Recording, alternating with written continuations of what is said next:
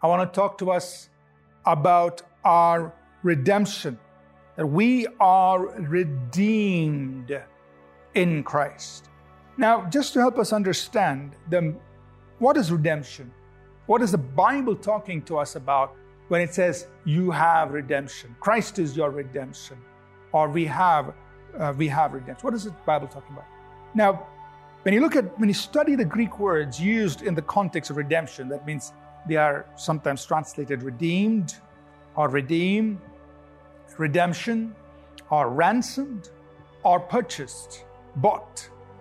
And what God is telling us is this that as a new creation, you are redeemed. That means you're no longer a slave to what was in the past. That is, you're no longer a slave, and we will look at some of the things we redeemed from. The Bible tells us very clearly. That means you're, you're no longer subject to that. The ransom has been paid. And right here in Ephesians 1, it tells us through his blood, his blood is the price that was offered to God, saying, Here's the price, I want them free. Let us mention what have we been redeemed from? First of all, we've been redeemed from Satan's dominion. Colossians 1, verse 13 and 14, it says, He has delivered us from the power of darkness, from the dominion of darkness, and conveyed us into the kingdom of the Son of His love. He's saying, I'm taking you out of this kingdom, I'm putting you in my kingdom. So the kingdom of darkness has no right over the believer. And then it continues in verse 14, in whom we have redemption. So this is what redemption is about.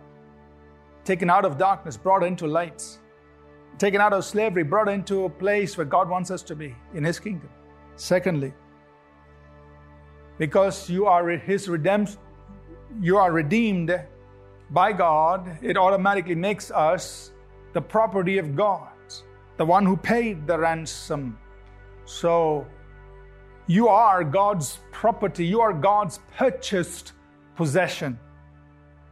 1 Corinthians 6, verse 20, it says, You were bought at a price. That's the same idea of redemption being bought at a price, being bought with a ransom.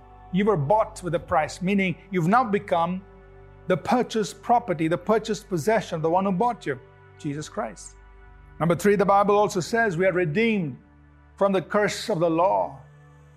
Galatians 3 and verse 13 Christ has redeemed us from the curse of the law. What does that mean? That means we are redeemed both from the law, the weight of the law, the law itself, and all the curses that come because of the violation of the law.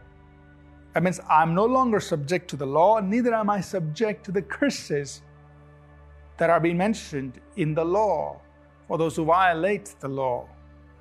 Number four, we are redeemed from every lawless deed. Titus 2 and verse 14.